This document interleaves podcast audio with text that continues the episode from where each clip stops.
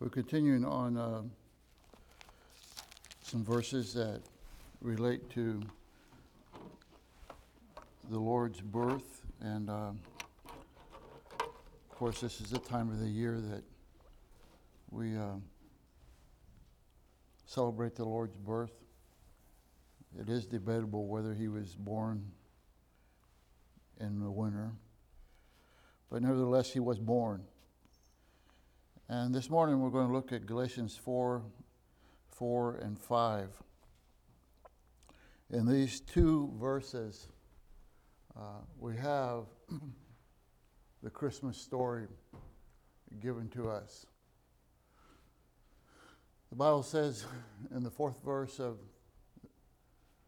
of Galatians 4 But when the fullness of time was come, God sent forth his Son made of a woman, made under the law, to redeem them that were under the law, that we might receive the adoption of sons.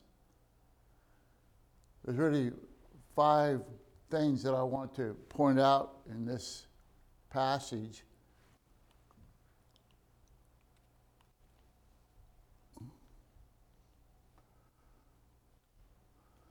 We're going to look at when it says the fullness of time, what does that mean?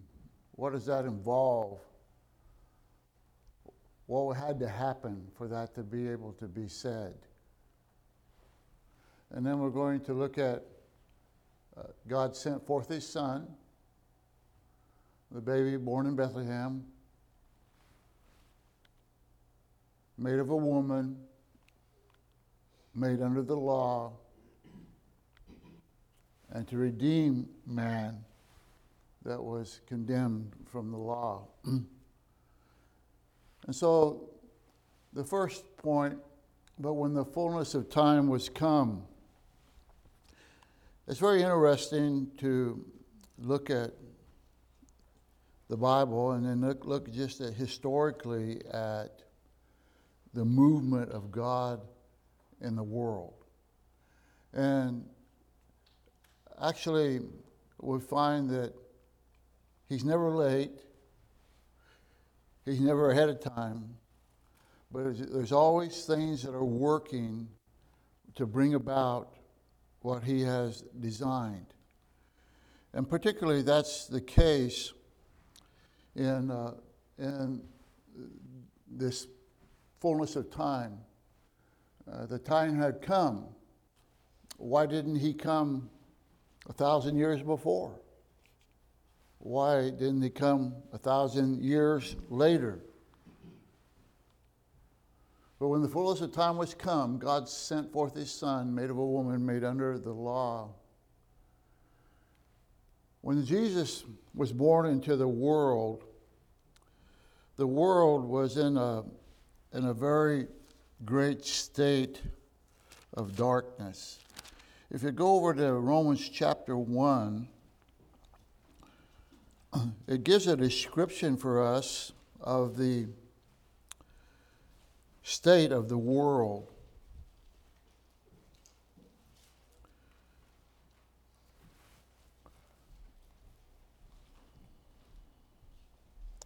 Let's begin in verse uh, 21. Because that when they knew God, they glorified him not as God, neither were thankful, but became vain in their imagination, and their foolish heart was darkened. Professing themselves to be wise, they became fools, and changed the glory of the uncorruptible God into the image made like a corruptible man, and to birds and four footed beasts and creeping things. Wherefore, God also gave them up to uncleanness to the lust of their own hearts, to dishonor their own bodies between themselves. And we find, as we read through this, you're going to realize that history repeats itself, and none of this has gone away. But particularly at this point in history, in the Gentile world, things were very, very corrupt. Wherefore God also gave them up to uncleanness through the lust of their own hearts, to dishonor their own bodies between themselves, who changed the truth of God into a lie, and worshiped and served the creature more than the Creator who is blessed forever. All across humanity, there is idol worship. For this cause, God gave them up to their vile affections, for even their women did change the natural use of that which is against the nature. And likewise, also men, leaving the natural use of the woman, burned in their lust one toward another, men with men working that which is unseemly, receiving in themselves that recompense of their error which was met. We live in a day when it seems to be uh, the thinking that our, our acceptance, when we accept uh, homosexual lifestyle, that we are, we are advancing, that we are, we're growing as a society, we're growing as a culture as we become more inclusive. But actually, uh, instead of our culture evolving, it's devolving. And we're going back to the very basic uh, uh, corruption of humanity.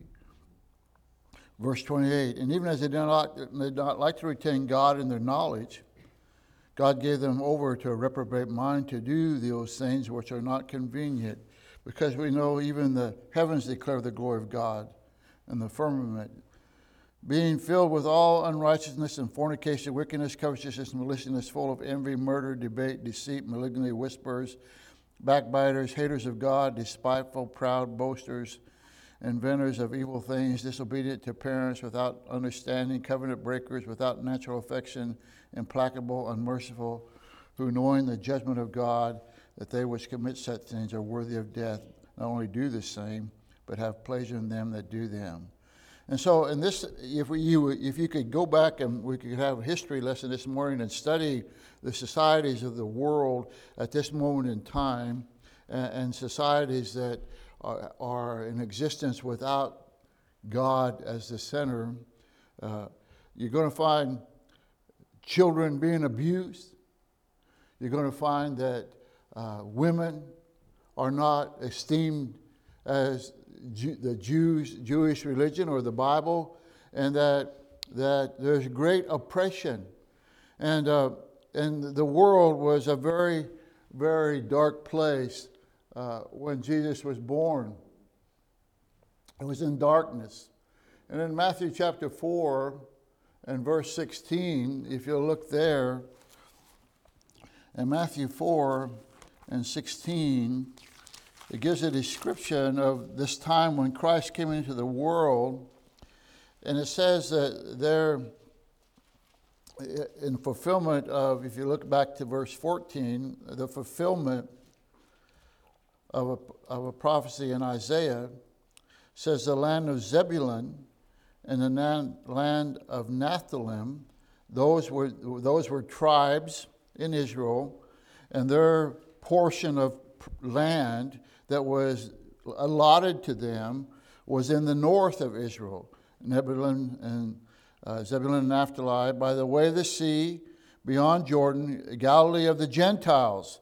The people which sat in darkness saw great light, and to them which are in the region of the shadow of death, light is sprung up. And so, this area, the area north uh, in, in Israel, was the area that was invaded first. This is where, this is where uh, the, the, uh, um, the, the conquering and the, and the uh, Gentile influence was going to take place. The woman at the well, uh, you know, uh, and people, people the, I can't think of the name today, but there were half Jews and half Greeks. And it's a very corrupt area. And, and when it describes that portion of Israel, it describes it as being in the land of darkness. That, that it, the, the, the people which sat in darkness saw a great light, and then which sat in the region of the shadow of death, light has sprung up. And so it's trying to give us an indication of society when the Lord comes, and when it talks about the light that's coming, it says, From that time Jesus began to preach, Repent, for the kingdom of God is at hand. And I think it's very interesting and very encouraging that when we look at Jesus' ministry, where he began, he didn't go to Jerusalem and, and claim to be king, but he went to the darkest region of his nation. And there he gave forth uh, the gospel. But the point is, is that the Jewish religion had just is that it's become a religion. It's not what God intended. It wasn't. It wasn't the, preparation for Christ's coming that, that that was meant for. But it's come become more and more corrupt, and actually the whole Jewish system with the high priest and the priest and the uh, running of the temple and have people having to buy uh, their sacrificial lambs from the priesthood and people having to come and, and, uh, and exchange their money from their country uh, for the Jewish money because you could only pay your poll tax or you could only pay your tax uh, by the Jewish money, and they were, it was uh, just raking off the top. It, it, was it was almost it was like it was a Jewish mafia, is what it was. And remember, Jesus is going to knock over their table and said, "You've made uh, God's house a house of merchandise." And uh, Christianity has not Christianity, but religion had just become a business. And so he came in the fullness of time, and he came uh, when the world lay in spiritual darkness. But historically, he came at the right time. Caesar Augustus was the emperor of Rome who brought the known world where Rome had influence, he brought peace. Uh, Rome ruled with an iron hand. Uh, it gave freedom in, when they would conquer a nation. Uh, it often left uh, the people there and let them have some government control. But whenever you stepped out of line in Rome, you lost your head.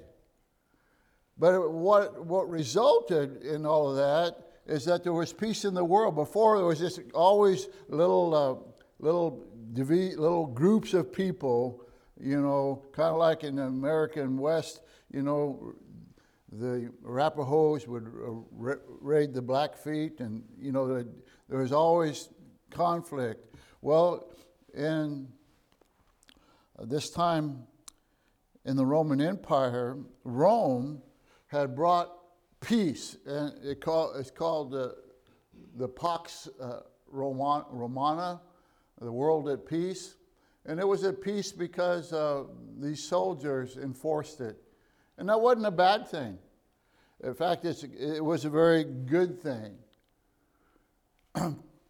what happened is that Rome, Rome would develop uh, roadways eh, to get their soldiers quickly to places that were in, in, uh, in rebellion or conflict. And even in, uh, in Europe today, there are numerous places where you can find Roman roads that are still in existence. And, and they, were, they were pretty smart. smart.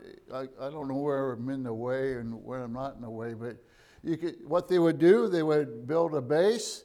You can see here, they would lay it with bigger rock, another base on top of that, and another uh, paved stones, and you can see those in Europe today. And you can see that it was crowned to roll off, and, and then it had ditches on both sides for the water to run down the ditches.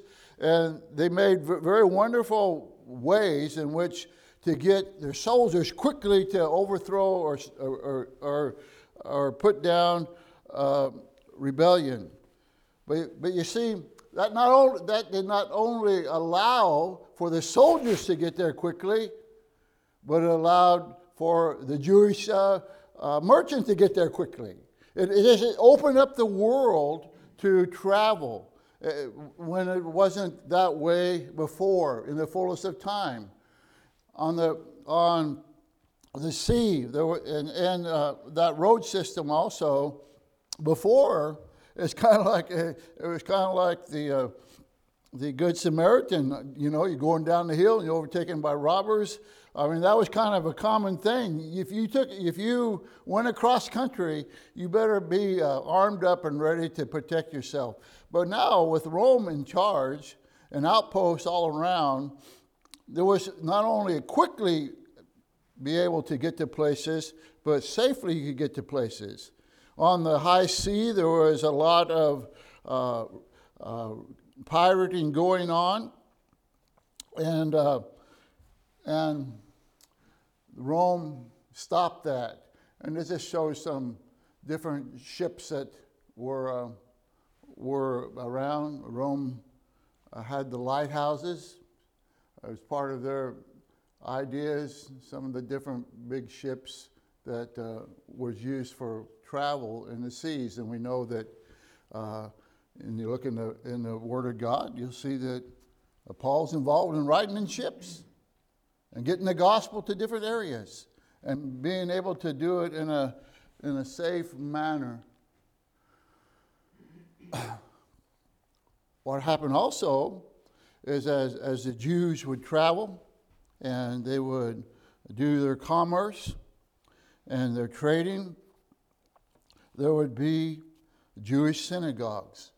And that really was uh, a key to many of the places where, where the gospel went. That when a Christian would arrive in the city, then they could go to the synagogue, try to make the application of the Jewish scriptures, the Old Testament, and show how they pointed out the Lord.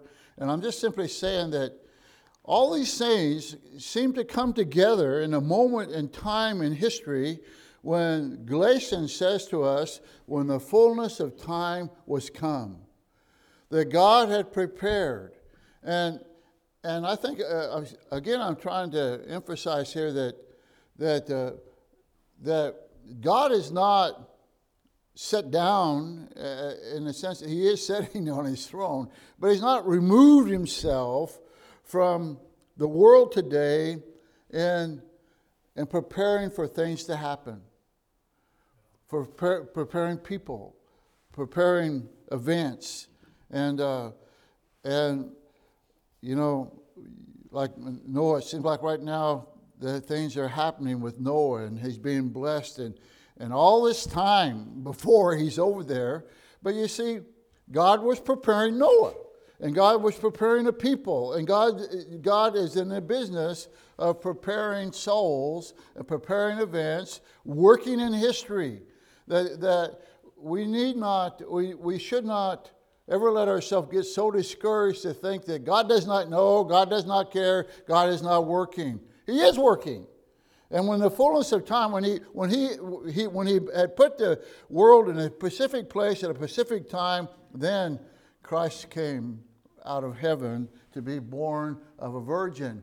And one of those things was the Jewish synagogue. Linguistically, the world was prepared for the coming of Christ. Alexander the Great conquered the known world, they say. But Alexander the Great not only conquered many places, but Alexander the Great also brought the Greek language when he conquered them. He controlled the area. They learned Greek. Greek is a, is a language that was, was uh, commonly known.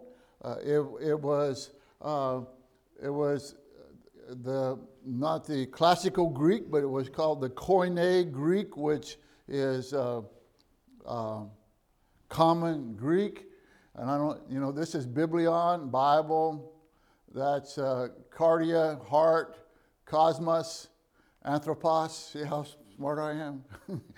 uh, that's, that's all, I've told you all I know now, so don't ask for anything else. Uh, but it was a universal language. The people throughout the Roman Empire understood Greek. And so when Paul arrived on the scene, not only did was was he in the, the, the in the process, and Paul was in the in part of that in and God using them, using men to form the New Testament through using them as tools, an inspired word, but also at this time, the Old Testament had been translated in the Greek, which is called the Septuagint. And, and so, so uh, it was, the world is prepared for the coming of Christ. prophetically, it was the fullness of time.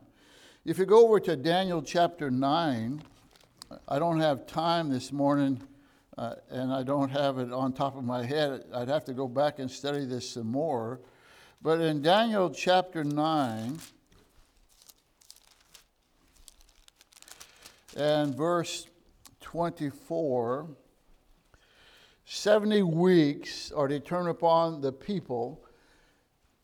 And this is not, not seven day weeks, but this is weeks of years.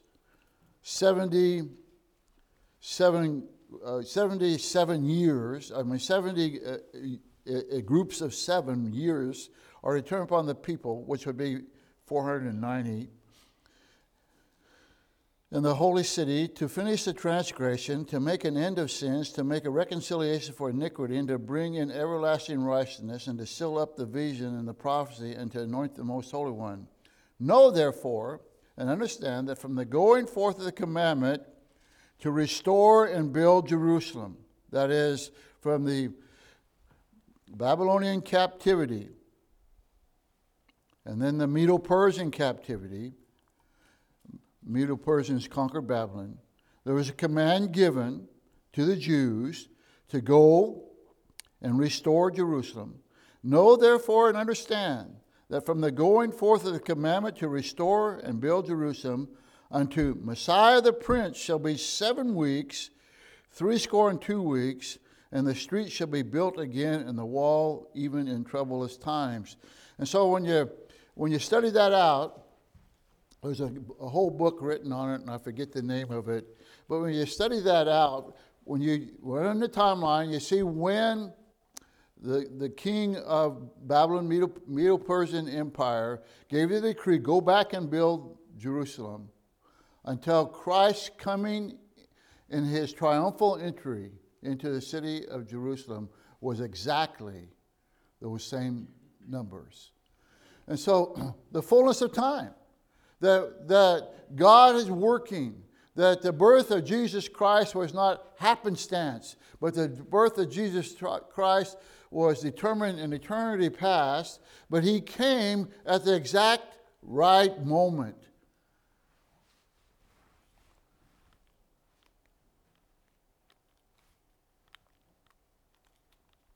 All right.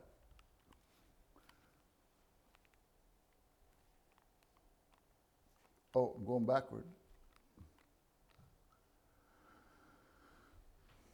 But when the fullness of time was come, we've worked that out. God sent forth his son, made of the woman, made under the law.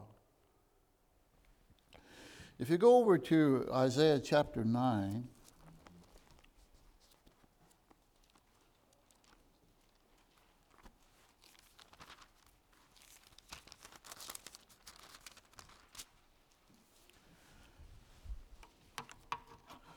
Isaiah chapter 9, and look at verse 6. A well known prophecy. And look at, uh, well, this for the sake of, just for a little sake of a rabbit trail, but drop back up to verse 1. Nevertheless, the dimness shall not be such as it was in her vexation, when at the first he lightly afflicted the land of Zebulun and the land of Naphtali, and afterward did more grievously afflict her by the way of the sea, beyond Jordan in Galilee of the nations. And the people that walked in darkness have seen a great light, and they that dwell in the land of the shadow of death, upon them the light shine. A prophecy that we saw fulfilled earlier. And then giving more clues about what Isaiah is talking about. He said, For unto us a child is born, and unto us a son is given, and the government shall be upon his shoulders, and his name shall be called Wonderful Counselor, the Mighty God, the Everlasting Father, the Prince of Peace.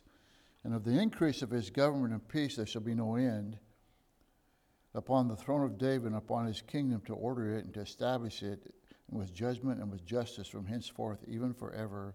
The zeal of the Lord of hosts will perform it. Well, what I want you to see is that for unto us a child is born, and unto us a son is given.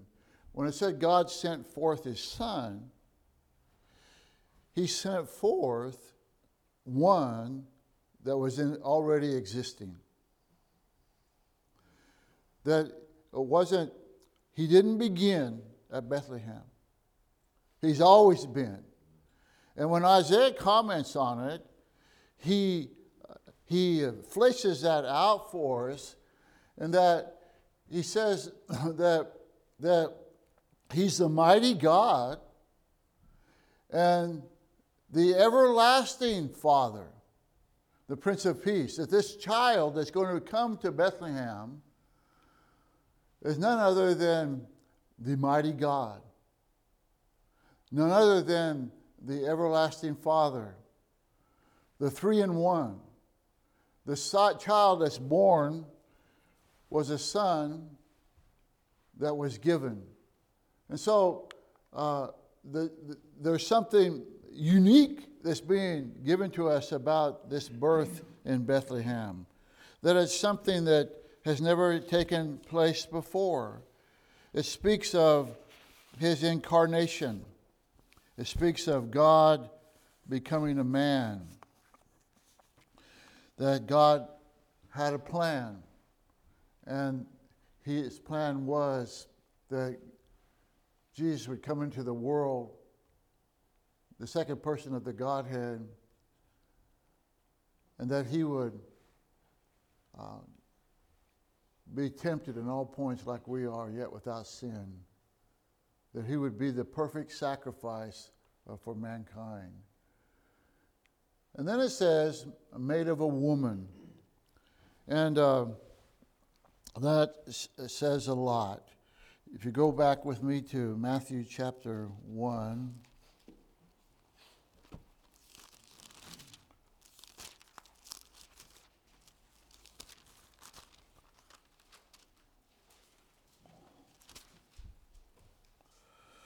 And look at verse 18.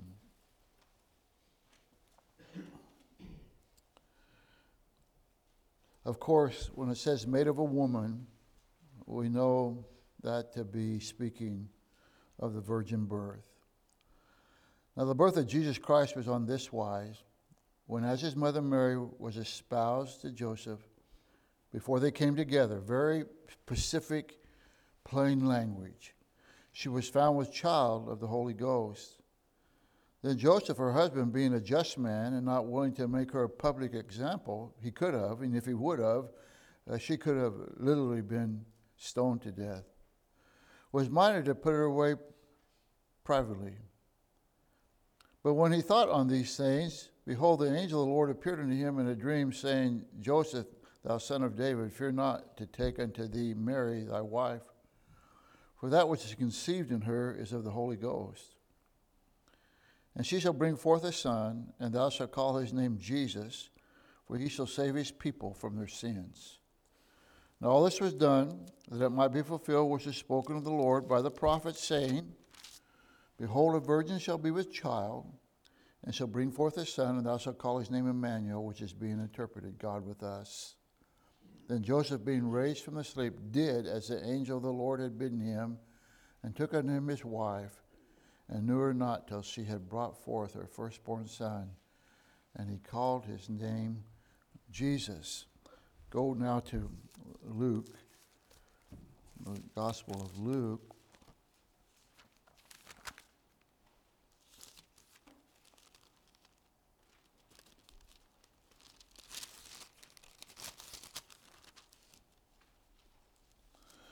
Chapter 1 and verse 26.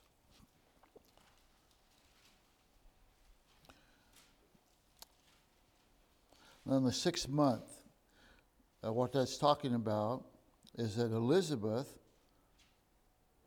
Mary's uh, cousin, I believe, an older woman, the wife of Zacharias, had not had children and in her old age she conceives, and she's going to bear John the Baptist.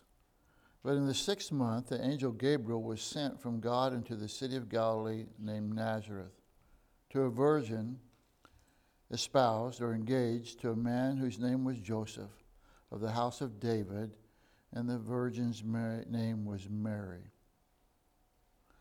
An angel came in unto her and said, Hail, thou art highly favored. The Lord is with thee. Blessed art thou among women. I mean, these, this couple, Joseph and Mary both, were of the lineage of David. Instead of being in the, in the palace, uh, they're, they're in, in the street. I mean, they have home, but they're, they're, they're not rich people. They're not kingly descendants in the sense of being able to have great things because uh, Rome had conquered the Jewish nation. An angel came unto her and said, Hail, thou art highly favored, the Lord is with thee, blessed art thou among women. And when she saw him, she was troubled at his saying, and cast in her mind what manner of salutation this should be. And angel said unto her, Fear not, Mary, for thou hast found favor with God. And behold, thou shalt conceive in thy womb, and bring forth a son, and shall call his name Jesus and he shall be great and shall be called the Son of the Highest. And the Lord God shall give unto him the throne of his father David. And he shall reign over the house of Jacob forever, and of his kingdom there shall be no end. Then said Mary unto him, How can this thing be, seeing I know not a man? And so we find very clearly that she is a virgin.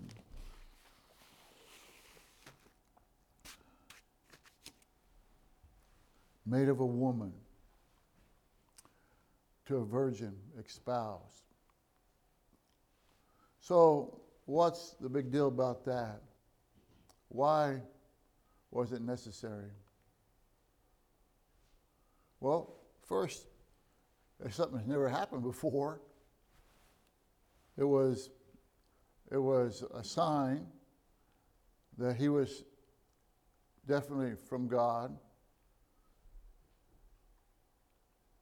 when we finished the last lesson in this series, the, right after Christmas, I, am going to teach a lesson I've taught before, but uh, it's such a, it, it, if it's not a blessing to you, it'll be a blessing to me. But I'm going to teach about uh, Joseph. In the Christmas story, you don't ever hear much about Joseph. But it's p- pretty plain in that lesson that uh, people, people referred to Jesus as being a bastard, that he was illegitimate. They knew he wasn't Joseph's son. They tried to make him out to be somebody else's son or of an of a act of fornication between Mary and Joseph. But people knew that there was something different about him. The virgin's birth made it possible for man to be born with a sinless nature that holy thing that says in Luke, the holy thing that's within you, that Jesus, from the very beginning of being within Mary, is holy. He's always been holy. So we got two lessons from the virgin birth.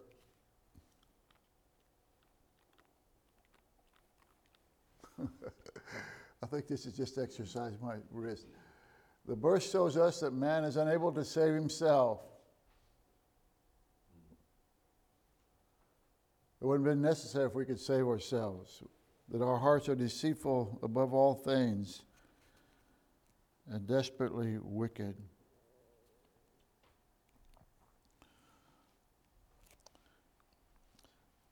Martyn Lloyd-Jones said, If you do not believe in the virgin birth, how do you account for Christ's sinlessness. Are we not entitled to put it like this?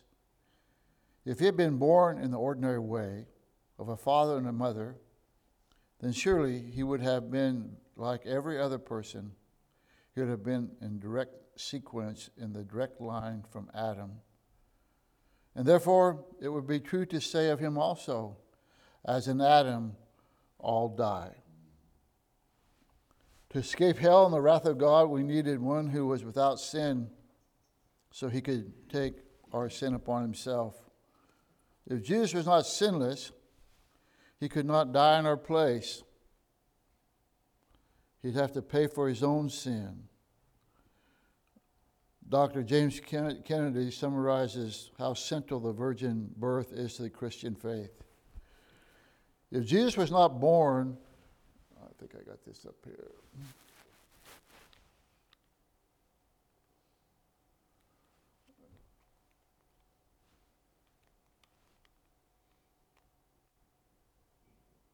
Okay.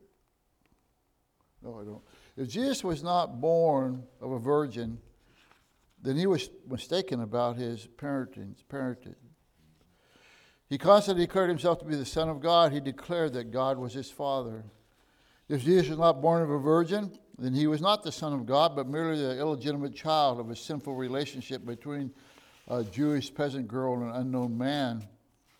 If Jesus was not born of a virgin, then Christ was not born of the seed of the woman, but of the seed of the man. If Jesus was not born of a virgin, then he cannot be the divine Redeemer, because the sacrifice of sin must be perfect. If Jesus was not born of a virgin, we have no Savior. If Jesus was not born of a virgin, we're still in our sins and without forgiveness. If Jesus was not born of a virgin, we have no hope after death. A number of years ago, David Letterman's show had Larry King on to interview him. Larry King being uh, a man who had a did lots of interviews with a number of great people on the Clinton News Network, CNN, and uh, he was on the Letterman show. I don't know if it's CBS or what that was. And during the course of their uh, conversation, Letterman asked Larry King if he could interview any person from history, who would it be? Because that's what he did, he interviewed people. Without a moment hesitation, King responded, Jesus Christ. And oh, smart, smart, uh, smart mouth Letterman he swallowed his tongue. He, he didn't know what to say. He was at a loss for words. He looked stunned. And it wasn't the answer they expected. And stammering, he said to him, Well, what would you ask him? And Larry King, who, who is a Jewish man, Larry King said, I'd ask him if he really was born of a virgin.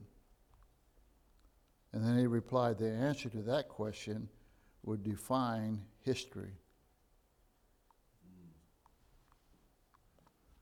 Yeah, he was born of a virgin. He came forth at the exact time that the Lord wanted him to come. And know this for a surety. He's going to come again at the exact time he's supposed to come.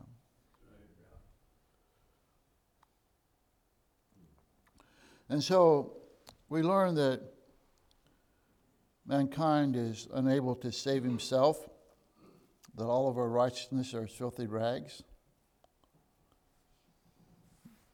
We learn that we're saved by grace and not by works. We learn that there's nothing we can do to ransom our souls. The virgin birth reminds us that salvation is of the Lord. But also, the virgin birth ought to remind us of the love of God.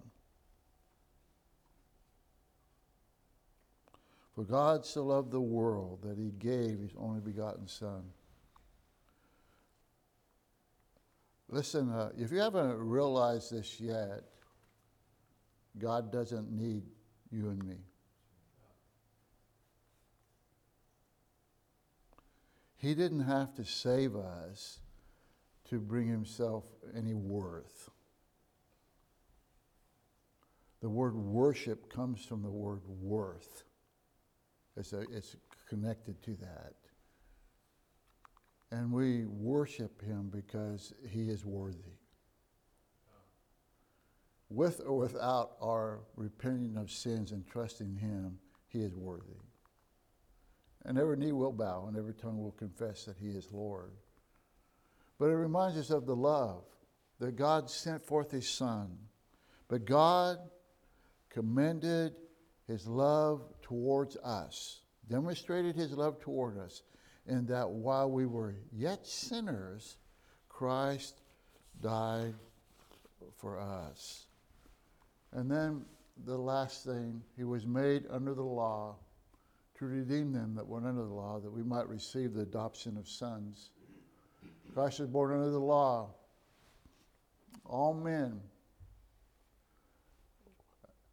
were obligated to the law. Like all men, he would be judged by the law. Unlike all men, he was without sin. He who knew no sin became sin for us that we might be made the righteousness of God in him. Jesus did for us what the law could not do. For what the law could not do, and that it was weak through the flesh. Not the law wasn't weak, the law wasn't flawed, but we are flawed. God sending his own Son in the likeness of sinful flesh, not in sinful flesh, but likeness. He was made like men, but he wasn't made from a man. And for sin, condemned sin in the flesh, to redeem them that were under the law. We have a slave picture here and a redeemed from Satan and sin. The repentant sinner has be, been purchased out of the slave market.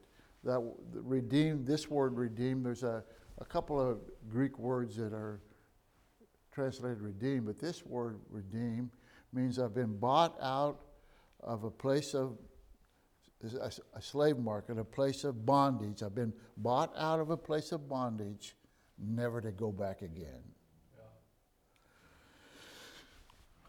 Next week, uh, I'm going to continue here, and uh, we're going to look at this last phrase right here that we might receive the adoption of sons. I don't think we understand what that's all about, uh, but it's glorious. It's glorious. All right, you're dismissed.